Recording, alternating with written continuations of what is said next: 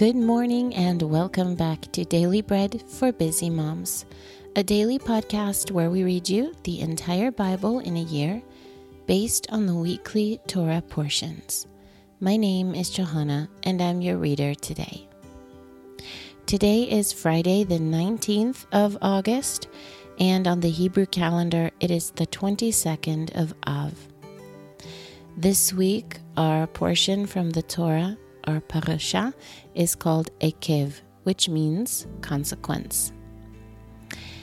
The readings for today from the Torah will be Deuteronomy or Dvarim 11 10 through 21. Before we get into the readings, let's first start by thanking God for His word.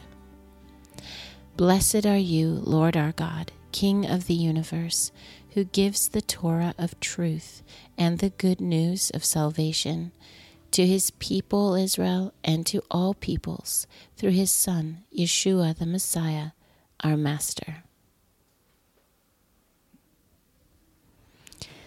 For the land where you go in to possess is not like the land of Egypt that you came out of, where you sowed your seed and watered it with your foot, as a garden of herbs but the land that you go over to possess is a land of hills and valleys, which drinks water from the rain of the sky, a land which the Lord your God cares for.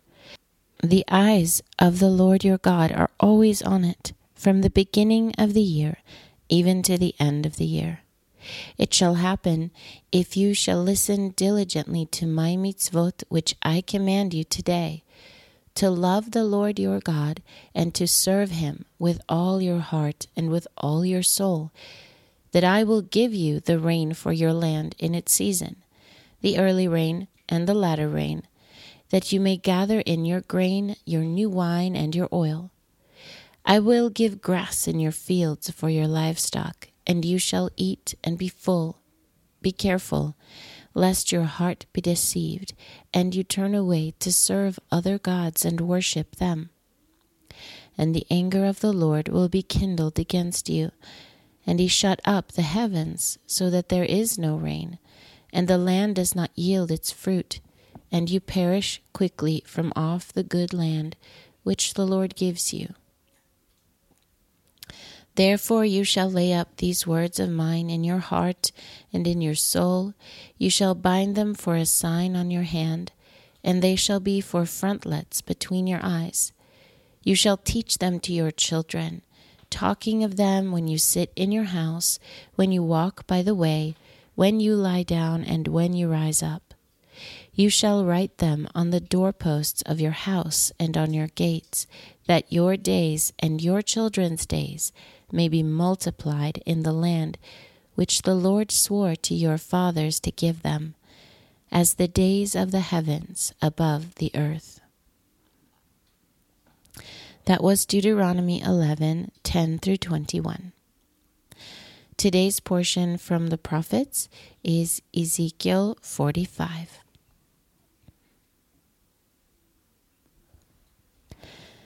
Moreover, when you divide by lot the land for inheritance, you shall offer an offering to the Lord, a holy portion of the land. The length shall be the length of twenty five thousand reeds, and the width shall be ten thousand. It shall be holy in all its borders all around. Of this there shall be a five hundred by five hundred square for the holy place and fifty cubits for its pasture lands all around.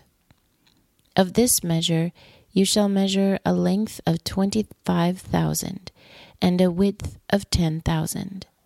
In it shall be the sanctuary, which is most holy.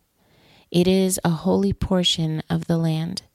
It shall be for the Kohanim, the ministers of the sanctuary, who come near to minister to the Lord.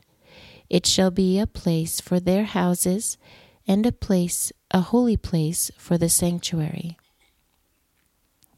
Twenty five thousand in length, and ten thousand in width shall be for the Levites, the ministers of the house, as a possession for themselves, for twenty rooms. You shall appoint the possession of the city five thousand wide and twenty five thousand long, side by side with the offering of the holy portion. It shall be for the whole house of Israel. What is for the prince shall be on the one side, and on the other side of the holy offering, and of the possession of the city, in front of the holy offering, and in front of the possession of the city. On the west side westward, and on the east side eastward, and in the length answerable to one of the portions, from the west border to the east border in the land it shall be to him for a possession in Israel. And my princes shall no more oppress my people, but they shall give the land to the house of Israel, according to their tribes. This is what the Lord, the Lord says Let it be enough for you, O princes of Israel. Remove violence and plunder, and execute justice and righteousness dispossessing my people, says the Lord, the Lord. You shall have just balances, and a just ephah, and a just bath. The ephah and the bath shall be of one measure, and the bath may contain one tenth of a homer, and the ephah one tenth of a homer. Its measure shall be the same as the homer. The shekels shall be twenty gerahs, twenty shekels plus twenty five shekels plus fifteen shekels shall be your mina. This is the offering that you shall offer, the sixth part of an ephah from a homer of wheat. And you shall give the sixth part of an ephah from a homer of barley, and the set portion of oil, of the bath of oil, one tenth of a bath out of the cor, which is ten baths, even a homer, for the ten baths are a homer. And one lamb of the flock out of two thousand, from the well watered pastures of Israel, for a grain offering, for a burnt offering, and for peace offerings, to make atonement for them, says the Lord, the Lord. All the people of the land shall give to this offering for the prince in Israel. It shall be the prince's part to give the burnt offerings the grain offerings and the drink offerings, in the feasts, and on Rosh Chodesh, and on Shabbats, in all the appointed feasts of the house of Israel. He shall prepare the sin offering, the grain offering, the burnt offering, and the peace offerings, to make atonement for the house of Israel. This is what the Lord, the Lord says.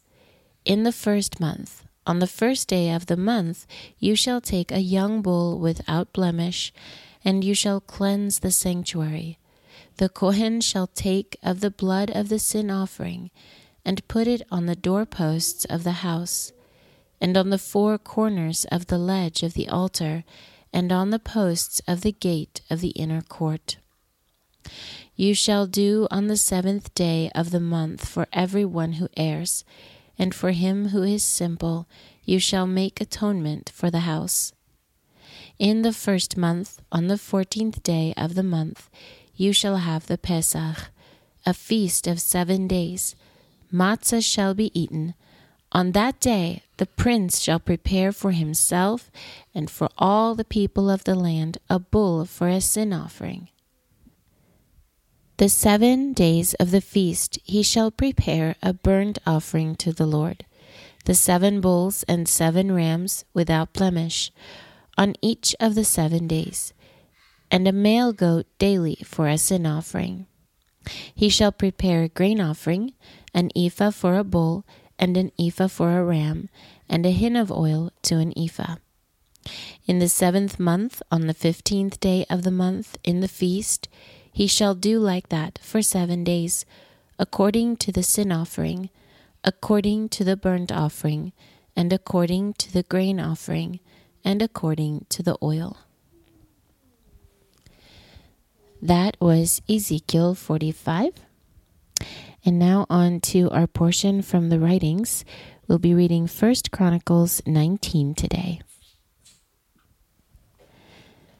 After this, Nachash, the king of the children of Ammon, died, and his son reigned in his place.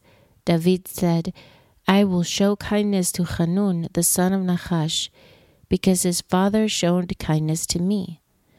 So David sent messengers to comfort him concerning his father. David's servants came into the land of the children of Ammon to Hanun to comfort him. But the princes of the children of Ammon said to Hanun, Do you think that David honors your father in that he has sent comforters to you? Have not his servants come to you to search, to overthrow, and to spy out the land? So Hanun took David's servants, shaved them, and cut off their garments in the middle at their buttocks, and sent them away. Then some people went and told David how the men were treated, and he sent to meet them, for the men were greatly humiliated. And the king said, Stay at Jericho until your beards have grown, and then return. When the children of Ammon saw what they had made themselves, that they had made themselves odious to David, Hanun and the children of Ammon sent one thousand talents of silver to hire chariots and horsemen out of Mesopotamia, out of Aram Maacah, and out of Tzobah. So they hired for themselves thirty two thousand chariots, and the king of Maacah with his people, who came and camped at near Medeba. And the children of Ammon gathered themselves together from their cities and came to battle. When David heard of it, he sent Joab with all the army of the mighty men. The children of Ammon came out and put it the battle in array at the gate of the city, and the kings who come who had come were by themselves in the field. Now when Joab saw that the battle was set against him before and behind, he chose some of all the choice men of Israel and put them in array against the Syrians. And the rest of the people he committed into the hand of Avishai his brother, and they put themselves in array against the children of Ammon. And he said, If the Syrians are too strong for me, then you are to help me. But if the children of Ammon are too strong for you, then I will help you. Be courageous, and let's be strong for our people and for the cities of our God. May the Lord do that which seems good to him. So Joab and the people who were with him came near to the front of the Syrians to the battle, and they fled before him. When the children of Ammon saw that the Syrians had fled, they likewise fled before Avishai his brother, and entered into the city. Then Joab came to Jerusalem. When the Syrians saw that they were defeated by Israel, they sent messengers and called out the Syrians who were beyond the river, with Shophach the captain of the army of Hadadezer leading them. And when it was told to David, he gathered all Israel together, passed over the Jordan, came to them, and set the battle in array against them. So when David had put the battle in array against the Syrians, they fought with him.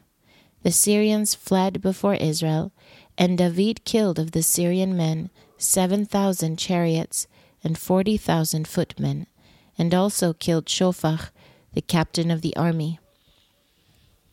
When the servants of Hadadezer saw that they were defeated by Israel, they made peace with David and served him, and the Syrians would not help the children of Ammon any more.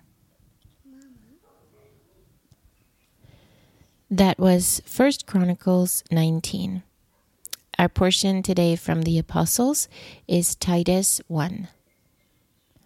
Paul, a servant of God and an emissary of Yeshua the Messiah, according to the faith of God's chosen ones, and the knowledge of the truth which is according to godliness, in hope of eternal life, which God, who cannot lie, promised before time began but in his own time revealed his word in the message with which I was entrusted according to the commandment of God our Saviour.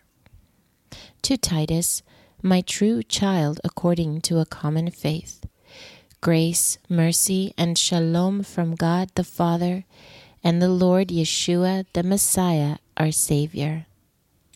I left you in Crete for this reason, that you would set in order the things that were lacking, and appoint elders in every city, as I directed you.